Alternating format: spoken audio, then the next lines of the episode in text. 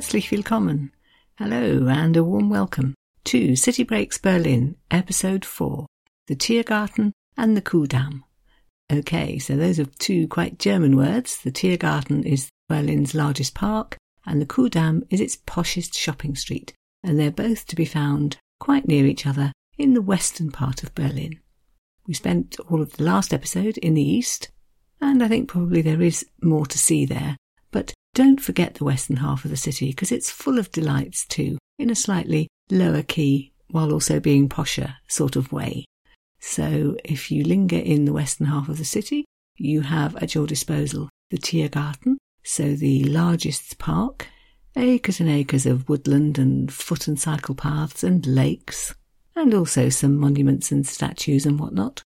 There's also then the Kudamm, which is short for Kurfürstendamm. When you hear that word, you can hear that even the Germans need a short form, so they call it the Kudamm. That's the long, wide boulevard which has for centuries been the posh end of Berlin, and on or near which you can find a church which you really shouldn't miss. If you only go to one church in Berlin, it should be this one, and also just up the road from that, Harrods.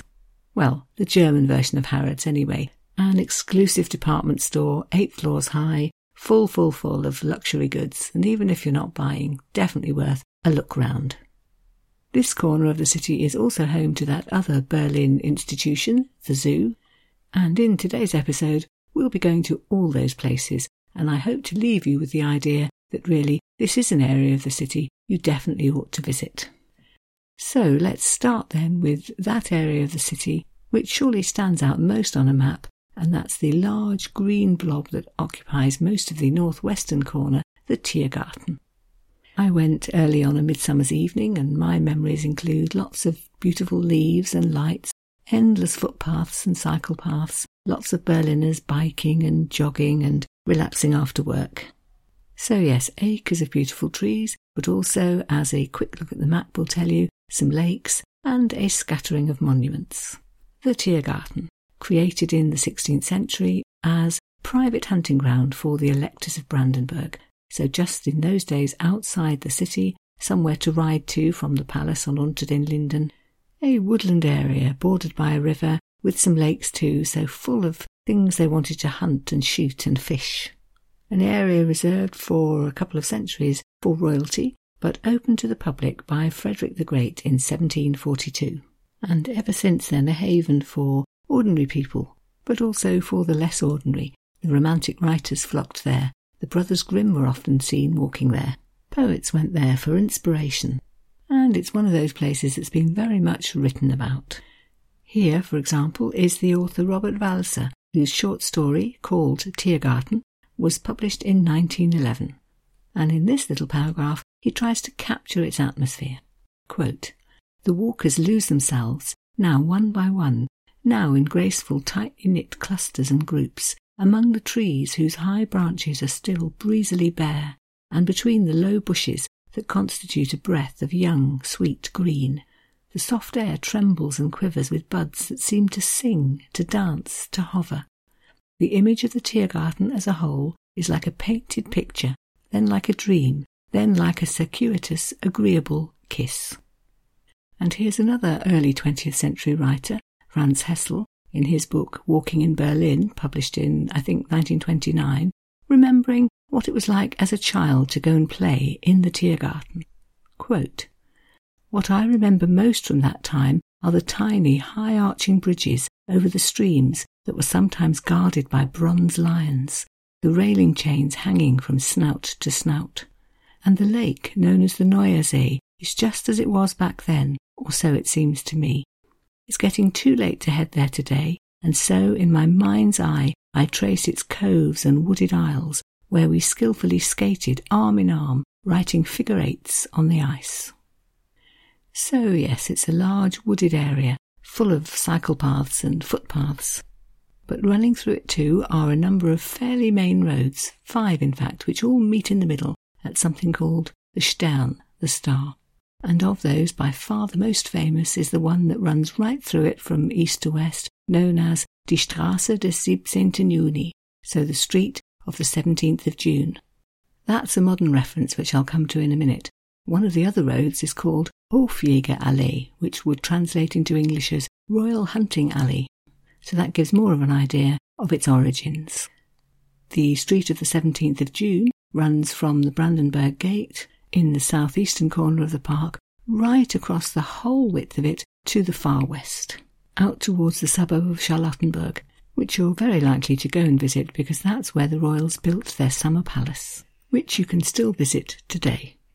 This road was first paved in the 1700s, I imagine so that coaches could pass through, perhaps for afternoon drives, or perhaps because they were actually going to Charlottenburg. And as so often in Berlin, there have been some major moments of history taking place on this road. It was here, for example, in August 1914, that hundreds of thousands of Berliners congregated to cheer a military parade. During the Nazi period, it became a triumphal avenue lined with Nazi flags. And it was then, too, that they moved the Prussian victory column, which had originally been outside the Parliament, to the middle of the Tiergarten to give it real prominence. But by the end of World War II, a completely different story. Thousands and thousands of the trees had been cut down to be used as firewood by desperate Berliners whose homes had been destroyed. And because bombing had rendered the airports more or less unusable, a landing strip was set up here. The name of the road refers to a particular 17th of June, the one in 1953. It was on that day that there was a major uprising in East Berlin about a million people gathering to protest against the communists, hoping to get rid of them. It ended in failure, brutally suppressed by East German police and Soviet tanks. But as East Germany was withdrawn into the communist bloc, West Germany wanted to show support. They declared the 17th of June a public holiday, and they renamed this iconic street running through the Tierpark after the uprising so that it would never be forgotten. The 17th of June was a public holiday in West Germany right up until reunification, at which point it was moved to October the 3rd and renamed German Unity Day. Today, this road is an area for big events. During the 2006 World Cup, it became the Fanmeile, or Fan Mile, a place for football fans to gather to watch large screens, cheer on their team, and generally be very patriotic. It's the starting point for the Berlin Marathon. It's the place to gather on New Year's Eve. And there is a second road I really ought to mention, the one called the Siegesallee, the Victory Alley, which in fact no longer exists, but which has a very interesting story to it. It too was a broad boulevard running right through the Tiergarten, this time from north to south, half a kilometre in length, and crossing over the Straße des 17. Juni. It was devised by Kaiser Wilhelm in 1895 to celebrate his birthday. A gift to the city, he said, and it certainly was a sight, because along it he had stationed 96 white marble statues, all chosen to celebrate German history. The very first one was Albert the Bear, and the last one was Kaiser Wilhelm himself. Who else? And in between, all kinds of Prussian royal figures. The main statues, of which there were 32, were some four to five metres tall, so impossible to miss. Unfortunately, even at the time, this project was fairly widely derided by Berliners, who do like to mock things. They called the whole thing Denkmal Willi, so Willy's Monument. They also called it Puppenallee, so Doll's Alley. On the whole, they thought it pretty vulgar and overindulgent. After his abdication, so the end of the monarchy in Germany, there were calls to have them dismantled. But it wasn't until the 1940s, when the Allied powers were in Berlin, that it was all finally taken down. The Siegesallee went back to being a footpath. The statues were removed. Some of them, I think, are still to be found today in a museum in Spandau. But if you go to that area of the Tierpark today, you won't see any sign of what was once there. In the middle, however, where all the roads meet, you will still see the Siegessäule, so the victory column, and you certainly won't miss that. It's made of red granite, it's 67 metres high. You can climb up to the top, 270 steps, I believe, and if you do that, you'll be reaching up towards the winged goddess who sits atop, wearing a helmet adorned with eagle's feathers, holding a laurel leaf to symbolize victory and honor and peace, holding too a battle standard crowned by an iron cross. So, quite a lot of messages in there. It was erected in 1873 after various victories against the Danes, against Austria, against France, and also just after the moment in 1870 when Germany became one unified country. France had the enormous Napoleon column in Place Vendôme, the Brits had built Nelson's column in Trafalgar Square, Germany was going to have its victory column too. There was an inscription on it which read, The grateful fatherland pays tribute to the victorious army. But you won't see that today because it was removed after 1945. The monument, though, is still very much there, completely unmissable, a meeting place for Berliners, and a popular tourist venue. It stands on the roundabout, or the intersection of all these five roads which meet there in the middle of the Tiergarten, and you get to it from the safe side of the road using one of four underground tunnels. And if you do that, you can pay to climb up the spiral staircase to the viewing platform. Pausing to reflect, perhaps, that in the days of a divided Germany, this, the highest structure in the western part of the city, was a popular place from which to get a look at the eastern part of Berlin, which was closed off behind the wall. So that's the Tierpark. What else can you do in this part of Berlin? Definitely visit the Kurfürstendamm. The road's name is certainly a bit of a mouthful. The word Fürst in the middle of it means prince, so it was once the royal part of the city. A long, wide, fashionable boulevard, somewhere today largely known for its hotels and its shopping, but also for one or two sites which are definitely worth visiting. The Kurfürstendamm began life in the 16th century as an access road out to hunting areas, but it was transformed in the 19th century by Bismarck. It was designed as a Parisian style wide boulevard, somewhere for wealthy Berliners to escape from the more crowded area over towards the east, and by the early 20th century it really was a centre of entertainment and leisure options, somewhere to shop and gossip, to be seen, to indulge in a little glamour and glitz, somewhere which was definitely very different from the eastern half. There is a scene in Ernst Haffner's book, Blood Brothers, which nicely sums this up. Two little boys from Mitte, so the eastern half of the city, have gone over to the west, and they find it completely different. Here's the description written in 1932. Here they feel they're somewhere else, in a rich and cheerful abroad. Everyone is wearing brand new clothes, as though it were a holiday and not some ordinary Wednesday. The shops are like palaces, in which His Majesty the customer is standing around idly, on the lookout for some precious knick-knack or other. And the women, ladies, every one, apparently without exception, well dressed, fragrant, lovely. Even the little dogs the ladies press to their furs or have trotting along beside them are dressed in cute little blankets and have sparkling collars. And a dog, one little dog, a tiny bundle of fluff, actually wears little patent leather booties on all four feet. By the 1920s, this area had become a gathering place for writers and artists, the intelligentsia, the place where you'd find the publishing houses, the big newspapers, lots of cafes where writers and artists would gather. The Romantisches Café, for example, or the Café des Westens, where you might find writers like Erich Kästner, who wrote Emil and the Detectives, of course, or Joseph Roth, or perhaps the artist Otto Dix.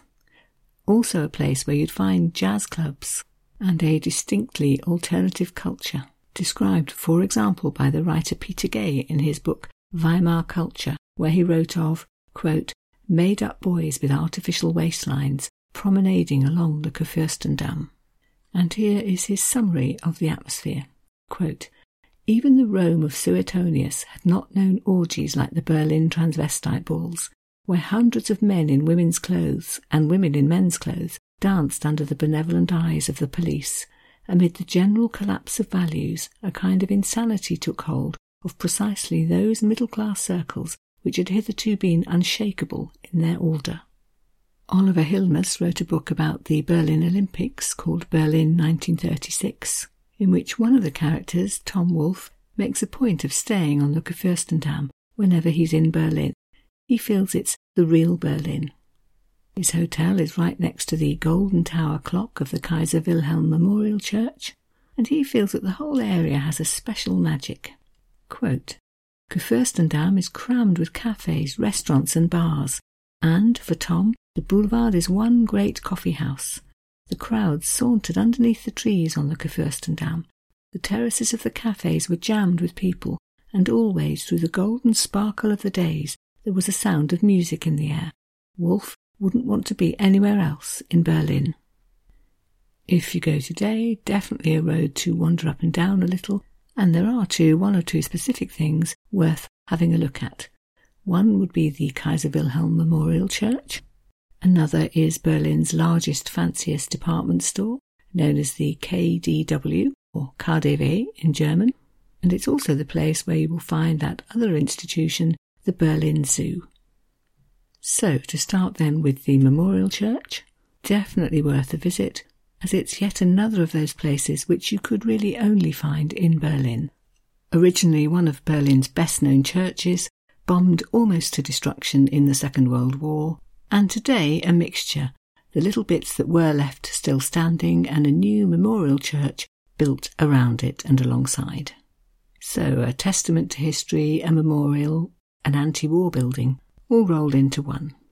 Built originally in 1895 by Kaiser Wilhelm, yes, him again, but named in fact not after himself but after his father, the first Kaiser Wilhelm, a building which soon became a much loved landmark in this part of the city, until on November the 23rd in 1943 it was very badly bombed, almost completely destroyed in fact, just one part of the West Tower remained. The author Christabel Bielenberg wrote very movingly about what she saw when she went to that part of the city the day after the bombing. When I reached the truncated Gedächtniskirche, I was surrounded by a frozen sea of shattered ruins. I had never seen bombing like it before. In Budapester Strasse, house after house was an empty shell. Not one single building had survived.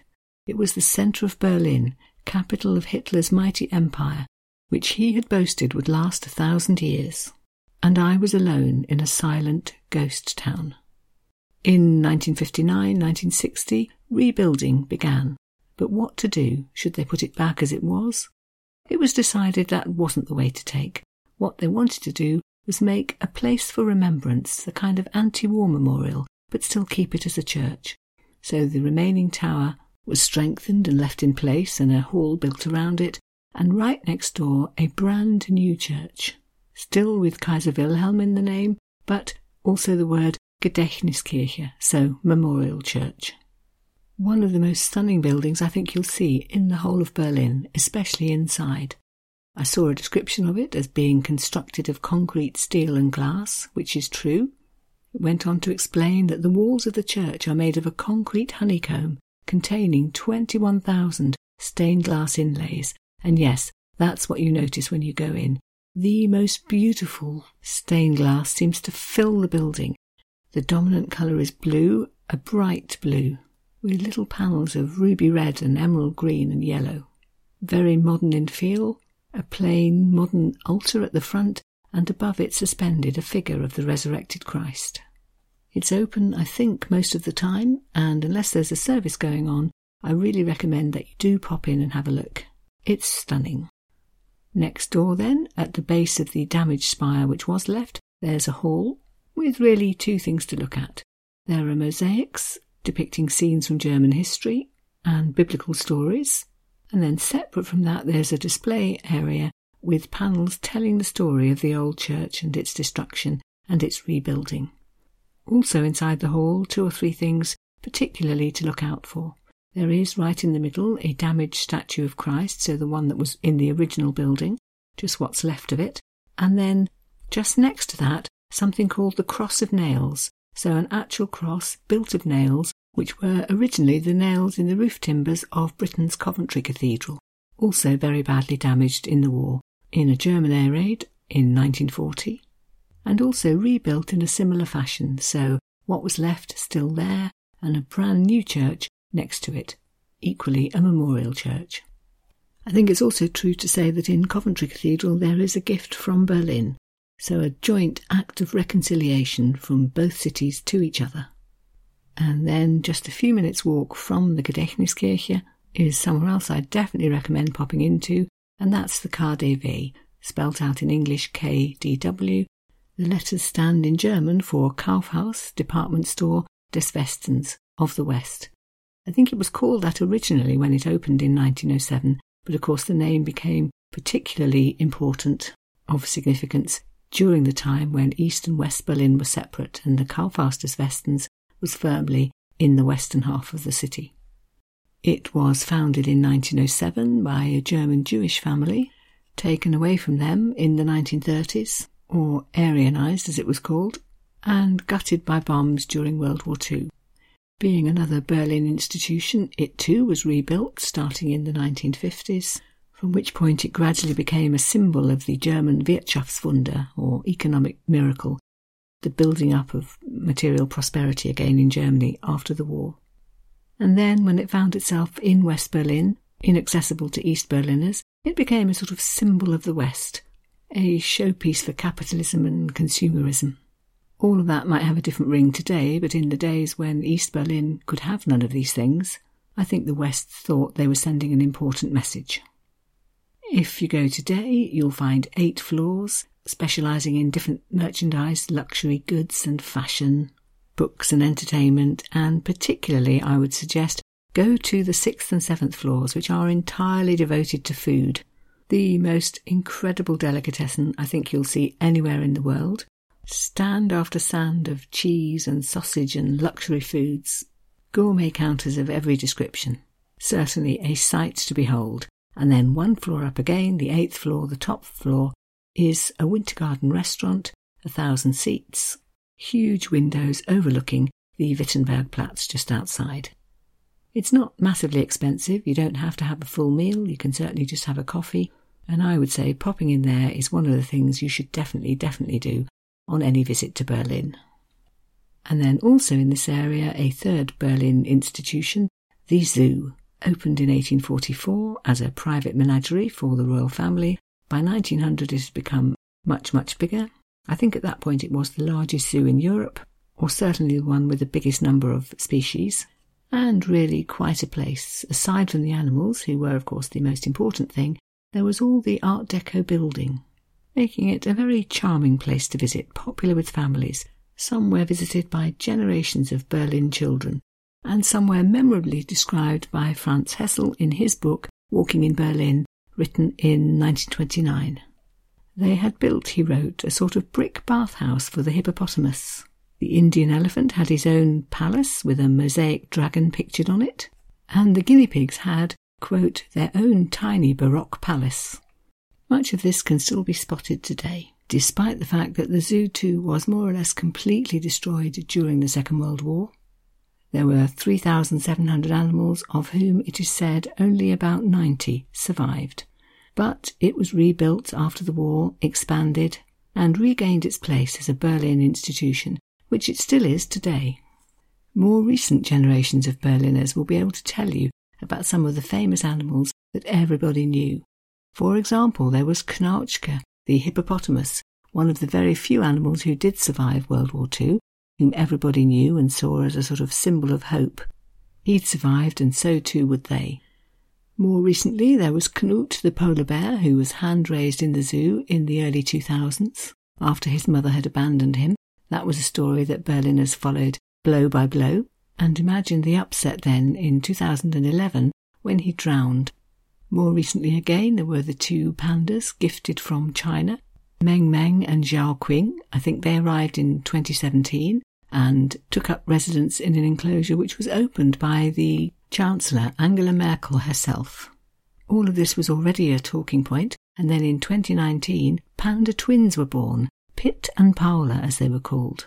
And for this momentous event, there was a live blog, there was worldwide coverage on channels like CNN, another chapter in the history of the Berlin institution known as the Tierpark, which means animal park and is easily confused with Tiergarten, which is the much bigger park described at the beginning of the episode.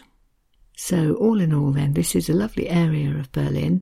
Yes, perhaps there are fewer actual sights to see, but what there is there certainly is worth seeing. You could certainly spend a morning on the Kudamm, visiting the church, sauntering around, popping into the KaDeWe, a morning or afternoon in the Tiergarten will be a chance for some rest and relaxation. always a good thing on a city break. You can walk, you can go boating on the Neue See eh, where there are also some nice cafes. You can visit, perhaps climb the Siegessäule. No shortage of things to do. And also, while you're in this area, you're well placed to go a little further west again, a couple of stops on the U-Bahn, to Charlottenburg, where you will find the Hohenzollerns Royal Palace. One of those which was originally well outside the city, which is now part of the suburbs, and has not just a beautiful house to look round, but also a set of lovely grounds with various points of interest dotted around in it. There'll be an episode on that later on in the series. I hope then that I've conveyed the idea that West Berlin is very much worth a visit. And although I gave an overview of the eastern half of the city in the last episode, we never really finished with that. So next time I'm going to go back over to the east and talk about four different squares, all of which have their various histories and charms. And between them they cover Imperial Berlin and the Berlin of East Germany and the very latest building project designed to address the question of how much of old Berlin to keep how much to look towards the future, and whether the two can be mixed. The answer in the Humboldt Forum is very much yes. So I hope that you will join me for that. And meanwhile, it just remains for me to say thank you very much for listening. Vielen Dank fürs Zuhören. And to look forward, hopefully, to your company again next time. Also, bis zum nächsten Mal. Goodbye, or in German, auf Wiederhören.